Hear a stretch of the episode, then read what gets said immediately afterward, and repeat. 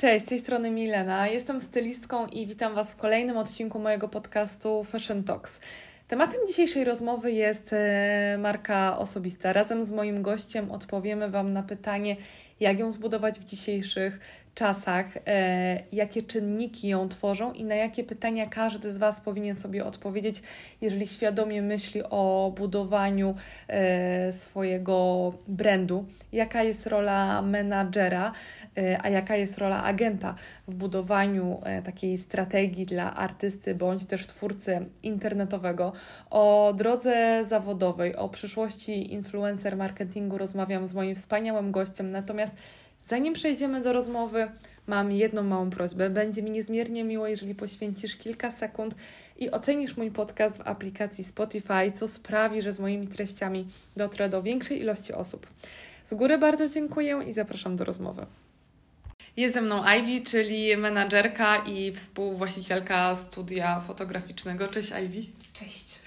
Cieszę się, że wreszcie, że wreszcie udało się e, spotkać, bo trochę umawiałyśmy się.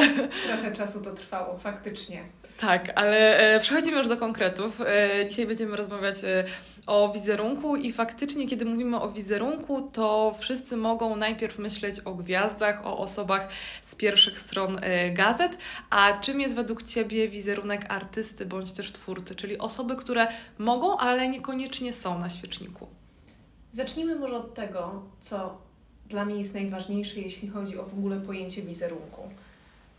Też pewnie masz tak, że jak pada to słowo, to wyobrażasz sobie od razu jakąś postać. Czyli mimo wszystko nasz mózg uwarunkowany jest na to, żeby Mhm. pomyśleć o wyglądzie zewnętrznym, czyli o tym wszystkim, co widzimy. Ten wizerunek, na który składa się tak naprawdę to, jak dana postać wygląda, czy jest to gwiazda e, wielkiego formatu, wokalista, e, aktor, mm, reżyser, bo to też może być gwiazda, tak? Na Mhm. przykład otrzyma Oscara, to już jest gwiazdą. Em, to też jest pojęcie drewna. Więc chodzi o to, że po prostu mm, ten wizerunek zewnętrzny, który my widzimy i oglądamy, często niestety nie jest taką prawdą. Musimy naprawdę trochę mieć pokory i dystansu, że to, co widzimy na przykład na social mediach gwiazd polskich czy też zagranicznych, to jest jakaś kreacja. Każdy wizerunek, każdej Mhm. gwiazdy, każdego twórcy jest jakąś kreacją. No Mhm. chyba, że mówimy o twórcach, którymi są na przykład e, twórcy filmowi, czyli na przykład o, operatorzy kamery, czy też nawet kostiumograf i myślę, że wiesz tutaj dokładnie o co mi chodzi. Są to osoby, Mhm. które za bardzo się nie wychylają. Są ale one trochę oni- na, na backstage'u. Są na backstage'u i oni również są gwiazdami w swojej profesji. Mhm. Bo jeżeli jest świetny operator kamery, a mamy takich w Polsce, jeżeli jest świetny kostiumograf, a też mamy takich w Polsce, to oni też są gwiazdami w swojej profesji. Mhm. A nie wyglądają jak gwiazdy, bo nam pojęcie gwiazdy od razu w jakiś sposób łączy się ze schematem, ze stereotypem. Mhm. Mhm. Ten wizerunek to jest kreacja. Nie zapominajmy o tym, że to, co oglądamy na social mediach, to, co oglądamy w telewizji, to, co sprzedaje nam rynek, nie łączy się z realnym światem, Mhm. z rzeczywistością, która panuje za zamkniętymi drzwiami tych wielkich czy mniejszych domów, Mhm. tych gwiazd. Mhm. A czy w takim razie co możemy wymienić, jeżeli mówimy o tym wizerunku? Jeżeli to nie jest tylko ten zewnętrzny aspekt, e, to w takim razie wspomniałaś, że to, co widzimy na social mediach e, i co możemy jeszcze dołożyć do takiej definicji wizerunku e, twórcy w takim razie? Możemy dołożyć na pewno y, sztab osób, które y, pracują na cały spójny wizerunek konkretnej osoby. Mhm. Tutaj też tak naprawdę w tym momencie rozmawiamy bardzo ogólnikowo, bo inaczej jest prowadzić gwiazdę e, formatu wokalnego, inaczej jest e, przy prowadzeniu gwiazdy formatu aktorskiego. E, Chociaż jak sama wiesz, te światy zaczęły się ze sobą bardzo mocno wszystkie łączyć. Mm, Jeżeli ktoś w sobie ma tak ogromne pokłady kreatywności i, i te szczebelki na drabinie w żaden sposób się nie kończą, jest w stanie taka jedna osoba mm, robić bardzo dużo rzeczy. Być Mhm. aktorem, być wokalistą, łączy te wszystkie schematy, a do tego jeszcze w jakiś sposób pracuje na social mediach. Mhm. I jeżeli robi to dobrze i jest to spójne z wizerunkiem tej osoby, to super, nam się to fajnie ogląda. Jest to dla nas prawdziwe. Nie czujemy dystansu z taką osobą. Nie czujemy się gorsi od takiej osoby, jeżeli to wszystko jest spójne. Ale na to pracują osoby. Na to pracuje czasem dwóch menedżerów, albo jeden, jeden agent, jeden menadżer. Tak jest w przypadku na przykład właśnie aktorów, Mhm. gdzie ta sfera agencyjna jest jako agencja aktorska, ale obok agenta aktorskiego pojawia się osoba, która stricte zajmuje się wizerunkiem i PR-em konkretnej aktorki czy też aktora, bo Mhm. oni tego potrzebują. Mhm. E, I tu od razu Właśnie, bo zaczęłaś bardzo fajnie mówić, e, tak trochę wejdę Ci w słowo o tych osobach, które stoją trochę za pewnym sukcesem e, i chciałabym się tutaj zatrzymać, bo czym się różni menadżer od agenta? E, czy, to, czy, czy to są dwie osoby, czy mogą być to jedna osoba? Jak tutaj obowiązki, podział obowiązków wygląda? w Stanach tak naprawdę jest podział bardzo widoczny na menadżera, na management Mhm. i na agenta aktorskiego. Skupmy się w tym momencie na sferze branży aktorskiej, bo to jest najlepszy przykład. Mhm. Aczkolwiek w branży muzycznej też to funkcjonuje, tylko tam jeszcze jest e, dodatkowe grono osób. Więc zatrzymajmy się przy tym przykładzie aktorskim. W Stanach mamy e, aktora, który ma swoją agencję aktorską, czyli swojego agenta oraz ma swojego menadżera. Mhm. E, Agent zajmuje się pozyskiwaniem e, pracy dla aktora w sposób zgłaszający go do konkretnych em, Produkcja. reżyserów, castingu, produkcji bezpośrednio, po prostu go poleca. Mhm. Menadżer pozyskuje całościowo pracę dla aktora i zajmuje się całościowo wizerunkiem. Czyli Mhm. do sedna, bo to tak Cię wprowadziłam w tym momencie. Mhm.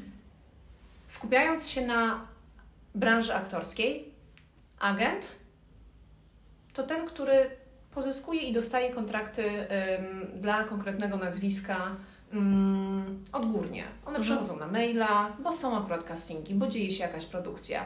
Reżyserowie obsady kontaktują się z agencją, ponieważ widzą, że w tej agencji jest konkretne nazwisko, konkretny aktor, którego chcieliby zaprosić na casting, którego chciałaby sprawdzić produkcja menadżer w Polsce jest zjawiskiem nowym. Mhm. Jest bardzo, bardzo dużo agencji, jest bardzo, bardzo mało menadżerów. Więc największa różnica pomiędzy agentem a menadżerem jest taka, że menadżer zajmuje się całością wizerunku osoby, którą prowadzi. Mhm. Zajmuje się tym, jak wyglądasz, powiedzmy kolokwialnie, na ściance. Jeżeli Mhm. aktorka wychodzi na premierę, to menadżer załatwia jej make-up, załatwia jej włosy, załatwia jej kreację, buduje ją, nie zostawia ją z Mhm. tym po prostu Sama. samą, dokładnie. Mm, Więc buduję kreację zewnętrzną. Buduję też Mhm. kreację wewnętrzną, ponieważ ja często się śmieję z osobami, które prowadzę, że przychodzą do mnie do biura jak na kozetkę e, psychologiczną i też jestem tym psychologiem i to jest okej, bo Mhm. menadżer jest po prostu w kontakcie permanentnym z osobą, którą prowadzi. I chociaż wiele osób twierdzi, że powinniśmy się w jakiś sposób zdystansować, nie wchodzić w relacje e, zbyt mocno koleżeńskie, żeby to zostało biznesowe, bo tam gdzie pieniądze, tam kłótnie i tak dalej, i tak dalej. Rozumiem, zgadzam się, ale czasem się nie da. Jesteśmy ludźmi. Praca menadżera jest pracą z drugim człowiekiem.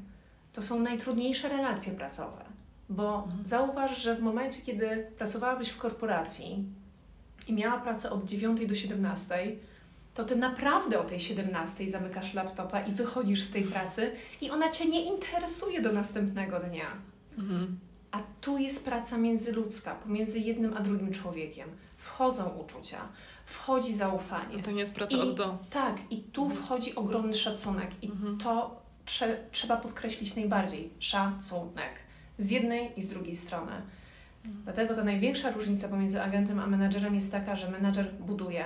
Nie zostawia cię samego z Mhm. czymś na zasadzie oho, halo, halo, to nie wchodzi w zakres moich obowiązków. Nie ma tak naprawdę czegoś Mhm. takiego. Mhm. A jak e, zarządzać wizerunkiem e, twórców i e, czym się różnią takie, takie działania od pracy nad wizerunkiem właśnie gwiazdy? Bo fajny przykład jest właśnie o tych, o tych aktorach, właśnie operatorach. To jak zarządzać ich wizerunkiem jako menadżer? Wiesz co, ja myślę, że podam Ci troszeczkę inny przykład teraz niż przykład oparty na branży filmowej i aktorskiej wizerunek gwiazdy, która rozpoczyna swoją karierę i wpadnie w niepowołane ręce, albo po prostu zacznie swoją pracę na początku z niekoniecznie osobami, którym mocno zależy na rozwoju tej kariery. Dzieją się rzeczy wtedy dziwne, złe, mniej złe, trochę może lepsze, ale nie takie, jakie powinny się dziać. Czyli Przykład Ani Karwan. Mhm. Ania Karwan, która jest kojarzona najbardziej z The Voice of Poland, z programu, który po prostu tyle talentów znalazł, że okazało się, że w Polsce po prostu jest mega dużo osób, które fantastycznie śpiewają i, i znalazła się tam Ania. I Ania po programie musiała podpisać konkretny kontrakt. Mhm. I Ania później szła tą drogą, gdzie niekoniecznie chciała, aby jej kreacja sceniczna wyglądała w taki sposób, gdzie niekoniecznie chciała, żeby piosenki brzmiały w taki sposób. Aż do momentu, kiedy nastąpiła zmiana po kontrakcie, po mhm. wcześniejszych zobowiązaniach. Zmiana, którą wszyscy w tym momencie widzimy, że to jest zmiana na lepsze.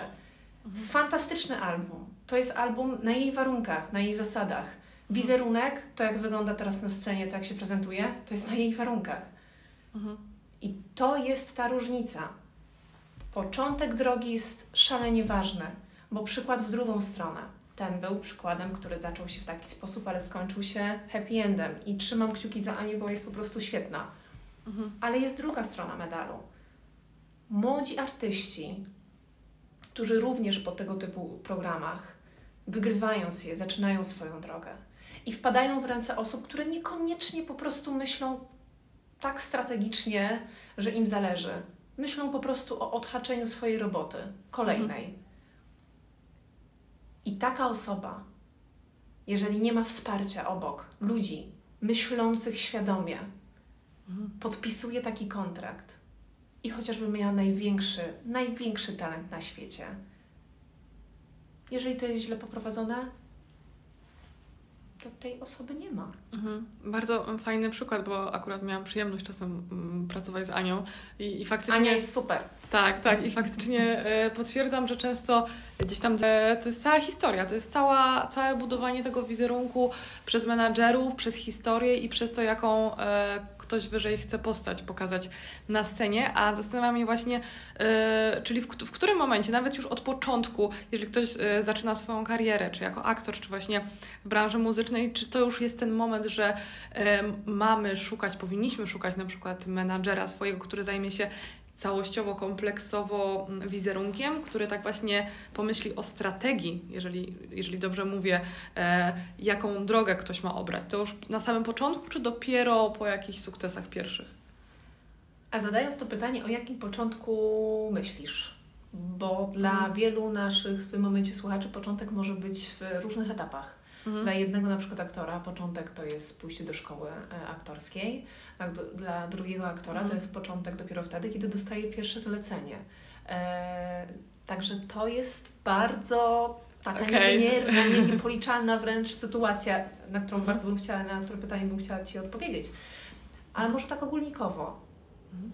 Absolutnie ważne jest, aby osoba, która bardzo mocno wierzy, że ma ogromny talent, bo ty musisz w to wierzyć. Każdy, kto ma jakiś talent, musi w to wierzyć.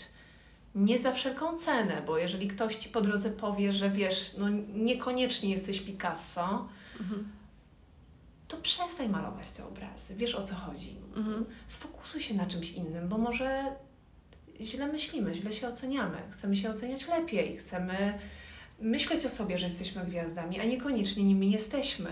Mhm. E, myśleć o tym, że na przykład fantastycznie śpiewamy, a niekoniecznie fantastycznie śpiewamy, a wydajemy jednak płytę. Tylko później wychodzimy na scenę i musimy zaśpiewać na żywo. Mhm. Wiesz o co mi chodzi? Żeby najpierw zacząć sobie rachunek sumienia od wewnętrznego ja. I jeżeli wierzysz w to, że masz ten talent, na każdej płaszczyźnie, absolutnie każdej Czyli płaszczyźnie. sucho spojrzeć tak na siebie, po prostu Tak. ocenić totalnie bez... Dokładnie. I wtedy sobie odpowiadasz na to pytanie, tak, wiem, może potrzebuję więcej pewności siebie, a może mam tej pewności siebie za dużo, ale mam ten talent, to wtedy absolutnie pomyśl o tym, komu możesz zaufać w tej materii. Więc jak najbardziej młodzi aktorzy, czy aktorzy, którzy po prostu nie mają jeszcze agencji, a myślą o tym, wysłać maile, spotkać się z agencjami aktorskimi, niekone- niekoniecznie zaczynać od managementu, bo agencje aktorskie werbują super talenty e, zaraz po szkole, na przykład teatralnej z Elwerowicza tutaj w Warszawie. Mówię tu na miejscu, bo tutaj się znajdujemy.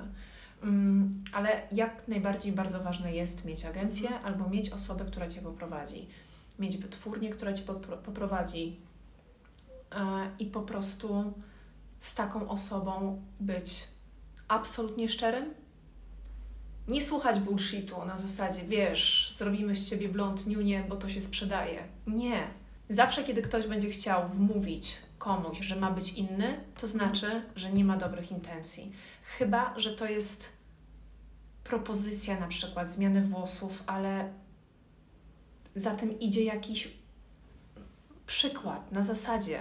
Jesteś przesłanie. aktorką rudą, Mhm. Słuchaj, to jest kolor włosów tak mocno oczywisty.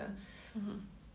Może reżyserowie obsady i reżyserowie i w ogóle cała branża filmowa spojrzy na Ciebie trochę inaczej, bo pokażemy Ciebie na przykład w blondzie. Spróbujmy.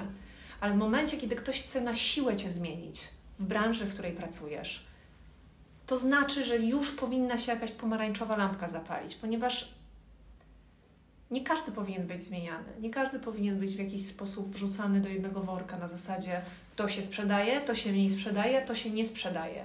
Ta jest za cicha, ten jest za głośny, a tu jeszcze jest coś innego. Mhm. Szczera rozmowa od samego początku i plan działania.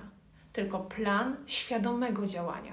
Bo my możemy marzyć, my możemy myśleć o sobie, o za rok to chciałbym odebrać Oscara. Super! Mhm. Bo nie ma nic gorszego, jak zabijanie w sobie marzeń. Po to są marzenia, aby je spełniać, aby do czegoś dążyć, aby się cały czas doszkalać.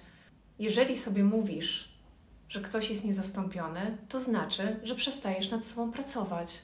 To znaczy, że myślisz, że jesteś tak dobry i tak świetny w swojej pro- profesji, że nikt cię nie zastąpi. Jak zaczynasz tak myśleć, to znaczy, że bardzo szybko możesz spać, spaść z tego wysokiego A. Na zasadzie, okej, dobra, no to już się nie rozwijasz. Mhm. A tak nie można myśleć, bo cały czas musimy czuć, że jeszcze jest ten szczebelek wyżej, że jeszcze jest coś dalej. I jeżeli masz menedżera, czy też agenta, czy osobę, która macie dalej poprowadzić, pomóc ci, to musisz szczerze z nią porozmawiać. Usiąść, przedstawić jakiś schemat. Nie oczekiwać, że ten schemat zostanie przedstawiony przez osobę, która macie potencjalnie prowadzić.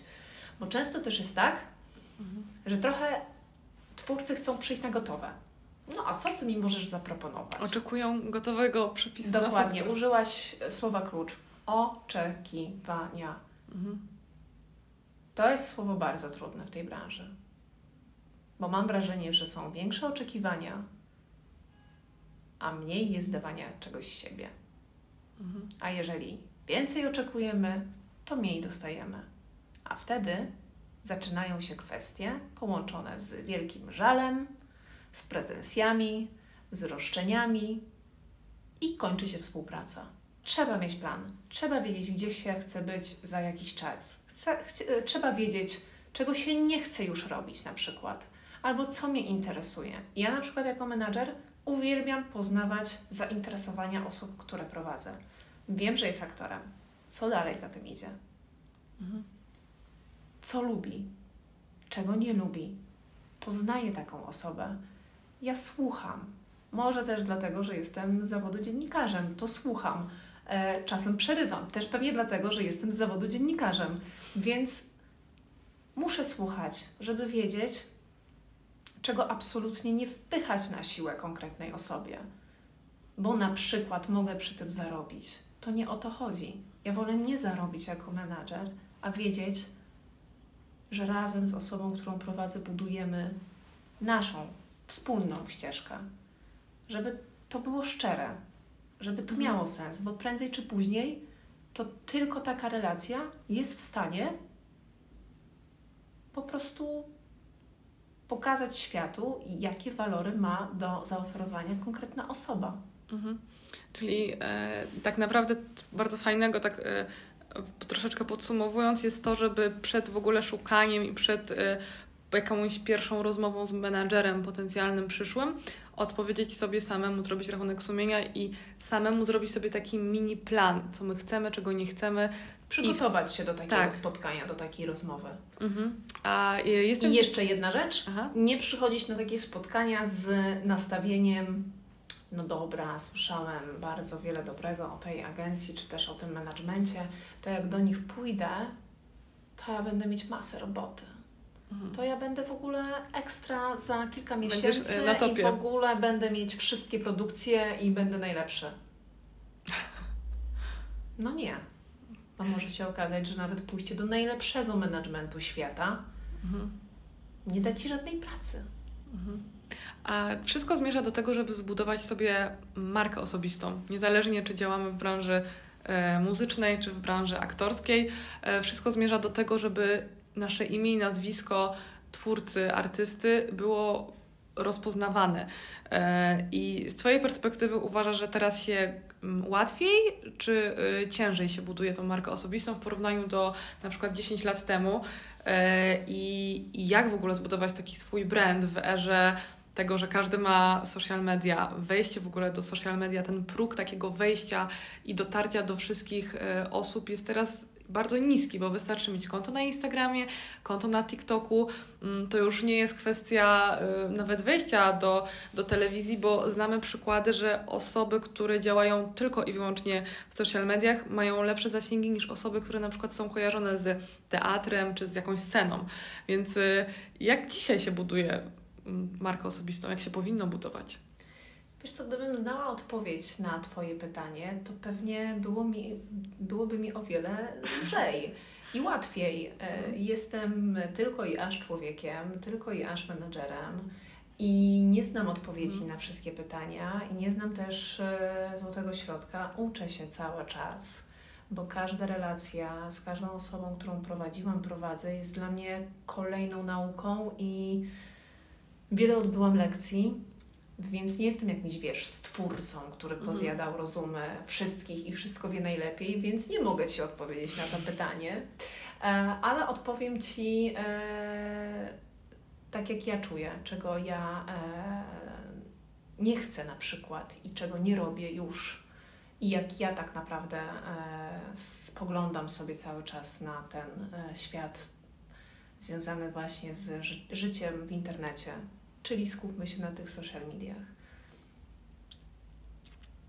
Kiedy ja zaczynałam przygodę z show biznesem, miałam 20 lat. Teraz mam 31. Minęło 11 lat. Nie jestem z Warszawy. Przyjechałam z Ciechanowa. Nie mając żadnego nazwiska wyrobionego, nie mając żadnych kontaktów, przyjechałam do szkoły na dziennikarstwo na UW. I w jakiś sposób szczęście, los, że znalazłam się w odpowiednim miejscu i czasie, spowodowało, że weszłam do tej struktury świata show biznesu. Bardzo szybko zaczęłam swoją pierwszą pracę jako dziennikarka, jeszcze na studiach. I obycie z branżą, obycie z show biznesem w wieku 25 lat, po 5 latach pracy, spowodowało, że ja byłam bardzo zmęczonym człowiekiem. Młodym, ale zmęczonym, bo weszłam w tą strukturę do środka. I show biznes naprawdę bardzo mocno wciąga. I jak już zaczynasz z nim obcować, to otwierają ci się szeroko oczy i głowa. Nie wszystkim jeszcze, ale każdy ma swój czas. I później, jak wyjechałam do Stanów i z nich wróciłam, to wiedziałam, że już nie chcę być dziennikarką show biznesową. Nie chcę pracować w show biznesie. Po prostu. Nie chcę. Nie chcę tego robić. Nie chcę w tym być. Mam inne marzenia. Mam coś innego od siebie do zaoferowania światu. I była taka sytuacja przed moim wyjazdem do Stanów, że Magda Mołek, którą absolutnie bardzo szanuję, powiedziała mi na pewnym evencie, gdzie przyjechałam z kamerą zrobić materiał: Jesteś za mądra. Jesteś po prostu za mądra na wykonywanie tej pracy w show biznesie, jako dziennikarka show biznesowa. Zrób coś z tym. Ja sobie zapomniałam o tym oczywiście. Ja później to sobie przetrawiłam dopiero jak wróciłam ze Stanów i spojrzałam na to wszystko z, z, perspektywy, z perspektywy bycia tam, na, na tutaj e, nasz ogródek polski i stwierdziłam tak, no, no, no tak, miała rację, absolutnie. Bo wiedziałam, czego ja nie chcę już. I wtedy zaczęłam szukać pracy, bo jej nie miałam. I to był bardzo, ale to bardzo trudny moment w moim życiu i zarazem bardzo piękny, bo poznałam moją Asię, więc, y, więc to było super, ale po prostu nie miałam pracy. I czułam się bardzo źle.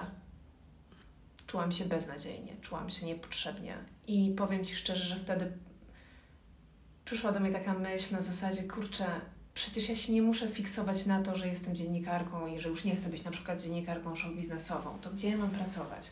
I stwierdziłam, że przecież mam więcej do zaoferowania Stąd powstał pomysł managementowy e, i w ogóle ten kierunek. I jak ja przyszłam do agencji PR-owej na staż, ja musiałam się cofnąć w moim rozwoju, powiedzmy, biznesowym e, i, mhm. i pracowym, czyli z dziennikarki, która sobie chodziła, wiesz, od imprezy na imprezę, znała naprawdę różne osoby. Przeprowadziłam masę wywiadów Ani Rubik po mhm.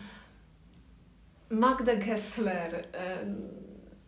Monikę Olejnik, naprawdę spektrum Dawida Podsiadło, spektrum było ogromne i wiesz, rozmawiałam z tymi wszystkimi osobami, ale w sumie zdałam sobie sprawę, że no czas coś zmienić, tak? Mhm. Jak to zmieniłam i poszłam do agencji PR-owej, do agencji na staż, bezpłatny. Mhm. I zaczęłam pracować przy influencerach. To ja wiedziałam, że mam listę i tam jest może 200 nazwisk albo ników i każdy z nas w agencji wiedział dokładnie, kto kim jest. Mhm. I każdy wiedział też, kto czym się zajmuje. Że ma fashion to jest ma fashion, że Jessica to jest Jessica, że jak wchodzimy na ich profile, to chcemy wyglądać jak dziewczyny, bo nas mhm. ubierają, mhm. bo nas kształtują jako jeszcze blogerki modowe. Przecież to były zupełnie inne tak naprawdę czasy powiązane z tym, jakie, mm, jakich używało się tytułów Mhm. To nie było tylko influencerka. Influencerka tak naprawdę powstała później. Tak, to były czasy blogów, blogosfery. Dokładnie. I było tak, że te osoby po prostu coś z sobą reprezentowały. Reprezentują nadal, bo te nazwiska zostały na tej arenie influencerskiej. Ale chodzi o to, że my naprawdę wiedzieliśmy, z kim my mamy do czynienia. I wiedzieliśmy, że jak mamy kampanię beauty, to chcemy mieć Red Lipstick Monster, to chcemy mieć konkretne nazwiska, czy na przykład Viva Viva, z którą współpracowałam i miałam przyjemność ją prowadzić jako menadżer. E, a modową właśnie dziewczynę. Mhm. I, I to było ok. A teraz to nie jest 200 powiedzmy nazwisk. Mhm. To jest niezliczona liczba osób, którzy są influencerami. Mikro, makro mhm. e, i tak dalej, i tak dalej. W tym momencie jakaś dziewczyna X która nie wiesz tak naprawdę, jaką ma życiową profesję. Ma mhm. dwa miliony e, obserwatorów na e, Instagramie. Jednego dnia pokazuje spodnie, drugiego dnia promuje krem, trzeciego dnia suplementy diety, które są nafaszerowane shitem i mówią ci, jak możesz szybko schudnąć, albo o jakichś grzybach i o innych dziwnych rzeczach. I to wszystko idzie w eter internetowy, do którego dostęp mają dzieci. Mhm. Bo po co ma dziecko dostać teraz książkę na swoje urodziny, jak może dostać iPhone'a? Mhm. I to jest teraz sprzedawane. To jest pato-influencerstwo. Nie mówię, że wszyscy, ale daję Ci przykład. Do jakiego momentu doszliśmy? Doszliśmy do momentu, kiedy absolutnie promowane jest wszystko. I wszyscy są znawcami od wszystkiego, wszyscy nie ma tych specjalizacji. Dokładnie, wszyscy są znawcami od wszystkiego. Jedni robią to le lepiej, drudzy robią to gorzej.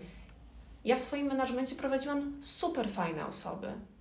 Mhm. Osoby, które są twórcami internetowymi, są po różnych programach i my zawsze przegadywaliśmy tak naprawdę ten content. To, nie, mhm. to nie było od czapy. na zasadzie, o, fajna współpraca wpadła, zrobię sobie tam zdjęcie, wyślę. Będzie deal gotowy. Będzie deal do następnego. Tak. Nie, tak. no też bez przesady. Kiedy było trzeba po prostu pomyśleć tylko i wyłącznie o zarobku, też się myślało w inny sposób i nie będę oszukiwać, że tak nie było, ale jak można promować substancje, które mogą doprowadzić do śmierci nastolatka, który chce, która chce być taki, jak ta dziewczyna po filtrach mhm. Na Instagramie. To jest dramat. Mhm. Dlatego też zobacz, jak się to wszystko bardzo mocno zmieniło. Jak mechanicznie może ktoś, może nie z dnia na dzień, ale skrupulatnie z miesiąca na miesiąc, mhm. wykreować siebie w internecie. I tu wracamy do pierwszego Twojego pytania. Kreacja. Nie musisz być gwiazdą, żeby siebie wykreować w internecie, żeby sprzedać nieprawdę. Te wszystkie zdjęcia, które są po Photoshopie z filtrami. Mhm. E, wiesz, ci ludzie tak nie, wygl- nie wyglądają w realu. Ja miałam taką sytuację i miałam takie rozmowy i zadawałam pytania. Z twórcami. Po co to robisz? Mhm. No, no po co? Przecież ktoś cię zobaczy za chwilę na ulicy. No nie wyglądasz tak. Po co to robisz? Brak odpowiedzi. Mi się wydaje, że to jest związane gdzieś tam bardzo mocno z samooceną i z tym, jak, e, jak my się czujemy dobrze z samym sobą. Natomiast to jest też w ogóle dłuższy temat, y, trochę wychodzący spoza poza nasz y, dzisiejszy Ale też temat. bardzo mocno wchodzi w tak zwaną patoinfluencerkę, ponieważ mhm. są kobiety, które są influencerkami, twórcami, mają ogromne zasięgi, kreują się na swoich profilach na Instagramie jako te, które wspierają kobiety, które walczą z mm, wszelkimi niedogodnościami, które e, tra trafiają w stronę kobiet, które są bardzo mhm. pro, które są wręcz feminist i tak dalej. A jak dochodzi co do czego, to one nienawidzą kobiet, mhm. bo mają tak ogromne kompleksy, bo mają żal, zazdrość, że ta druga ma ułożone życie, że jest szczęśliwa, że ma partnera, partnerkę, dom i wiele różnych rzeczy. Mhm że jak dochodzi co do czego i wyjdzie prawda e, na jaw, to się okazuje, że ta kobieta w ogóle sprzedaje ci nieprawdę na swoim koncie na Instagramie. Na swoich szkoleniach i, i tak dalej. że jest ich sporo. A teraz właśnie chciałam się zatrzymać przy tych social mediach, przy tych twórcach troszeczkę. Wiem, że to jest kolejne ciężkie pytanie, na które na pewno ciężko Ci będzie odpowiedzieć tak. Nie, no co ty, absolutnie, przecież ja, ja tak, w ogóle uwielbiam takie pytania. Tak, ja tak y, u mnie nie ma łatwych pytań tylko. Natomiast chciałabym z Tobą porozmawiać troszeczkę o właśnie o przyszłości tych twórców w tych social mediach, jak Ty to widzisz, jak wydaje Ci się, w którym to kierunku może iść taki trochę ten e, marketing internetowy, czy będziemy iść, czy wrócimy może, czy jest szansa, żeby wrócić do takiej stricte e, takiej mm, sfery, że ktoś jest tylko w jednej dziedzinie dobry. Identyczne pytania zaczęłam sobie zadawać jakiś czas temu, kiedy wreszcie stwierdziłam, że muszę zmienić strukturę mojego managementu. Bo prowadząc twórców internetowych, ale i aktorów i różne tak naprawdę postacie, bo mam też fotografów wspaniałych i, i inne persony. Pozdrawiamy Dorotkę. Pozdrawiamy Dorotkę, tak. Zadawałam sobie dokładnie te pytania, które Ty mi teraz zadałaś. Na głos. W domu, do swojej partnerki, która jest moim ogromnym wsparciem i te rozmowy są bardzo szczere a nie takie, które polegają na tym, żebym ja usłyszała to, co chcę usłyszeć. I w ogóle polecam e, taki schemat życia, że miejmy obok siebie osoby, które mówią ci prawdę, a nie to, co ty chcesz usłyszeć. E, I stwierdziłam, że to jest ten moment, kiedy ja kompletnie nie wiem, w którą stronę branża influencerska, jako szeroko pojęty influencer marketing zmierza. Nie wiem, ale nie bardzo już chcę być tego częścią, bo nie zgadzam się z tym, jak to wygląda w tym momencie. A w jakim kierunku pójdzie, też nie wiem. Czy w dobrym, czy w, lep czy w lepszym, czy w gorszym. Jak na razie wygląda to tak, jak wygląda, i nie bardzo chcę w tym uczestniczyć. Co nie oznacza, że nie szanuję osób, które to robią wciąż. Nie mamy gwarancji, że za kilka lat Instagram na przykład zniknie, że pojawi się nowe medium, że pojawi się nowa aplikacja, na której od nowa będzie trzeba budować swoje konta. I to może być przerażające, bo to będzie totalny wyścig szczurów. I pytanie, jako influencer, gdybym ja im była, bym sobie zadawała codziennie. Co by było, gdyby za godzinę moje konto zniknęło, bo ktoś by mi je schakował? Co ja jeszcze mam? I co robisz poza tym Instagramem? Niektórzy odpowiadają sobie na takie pytanie, że mam jeszcze to, to i to, a niektórzy nie odpowiadają sobie nic. I to jest klucz do zastanowienia się nad tym, w jakim kierunku zmierza influencer marketing. Jak jesteśmy mocno przywiązani do tego, że codziennie musimy wejść na Instagram. Może dlatego teraz jest tak bardzo popularna aplikacja Biril. Która... W ogóle nie wiem, o czym do mnie mówisz. Co to jest? Yy, Biril, tak, tak na marginesie, to jest aplikacja, która powoduje, że masz 24 godziny na zrobienie zdjęcia, jeżeli dostaniesz powiadomienie i to jest zdjęcie totalnie bez filtrów, bez... Yy... Czyli wyścig szczurów już się zaczął. Troszeczkę tak, ale bez filtra. Okej. Okay. E, natomiast e, jeszcze mam takie jedno pytanie, bo bardzo mnie ciekawi, nie przyszło Ci nigdy przez mnie, żeby zostać w tych Stanach, żeby się, żeby tam gdzieś się bardziej e, rozwinąć? No jasne, bardzo chciałam, dlatego też wyjechałam z biletem w jedną stronę. Ale świat czasem i los po prostu Ci troszeczkę inną drogę e, pisze, inny scenariusz niż Ty masz, który w moim przypadku był absolutnie fantastyczny, ponieważ ja wróciłam do kraju e, nie dlatego, że musiałam wracać, e, tylko też, bo chciałam, bo czułam wewnętrznie, że to nie jest jeszcze ten moment na te moje stany, tak. I dobrze, że tak się stało, bo poznałam Asię, założyłam swoją firmę, bo mnie los po prostu zmusił do tego, żeby właśnie pomyśleć o sobie w innych kategoriach. I lubię teraz ten moment, w którym jestem. Lubię pracę z ludźmi, z którymi pracuję. Mm. Lubię swój management, lubię, lubię swoich aktorów, nowych, starych, twórców. E, naprawdę mam super ludzi wokół siebie, od których też się uczę. Oni pewnie uczą się czegoś ode mnie. I chciałabym, żeby tak zostało, żeby to się mm. pogłębiało, ale żeby tak zostało. I też e, nie zamykam się na inne rzeczy. A zdradzisz nam swoje plany na przyszłość? Tak, w sumie to, co powiedziałam, że chciałabym, żeby teraz tak jak jest, zostało i się pogłębiało, ale jak myślę sobie za kilka lat, co się już dzieje, to mam poważne plany e, z branżą filmową związane. Nie mogę o nich mówić, jak na razie, ale wiem, bo jestem pewna swoich marzeń i dążenia do celu, że się spełnią. Mhm i że jeszcze będę robić ciekawe inne rzeczy, ale menadżerem zostanę. A tak podsumowując e, tą naszą rozmowę, bo e, podzieliłaś się bardzo fajnymi rzeczami, co robić, na jakie pytania sobie odpowiadać jako twórca, jako osoba, która myśli poważnie o, o pewnej marce osobistej.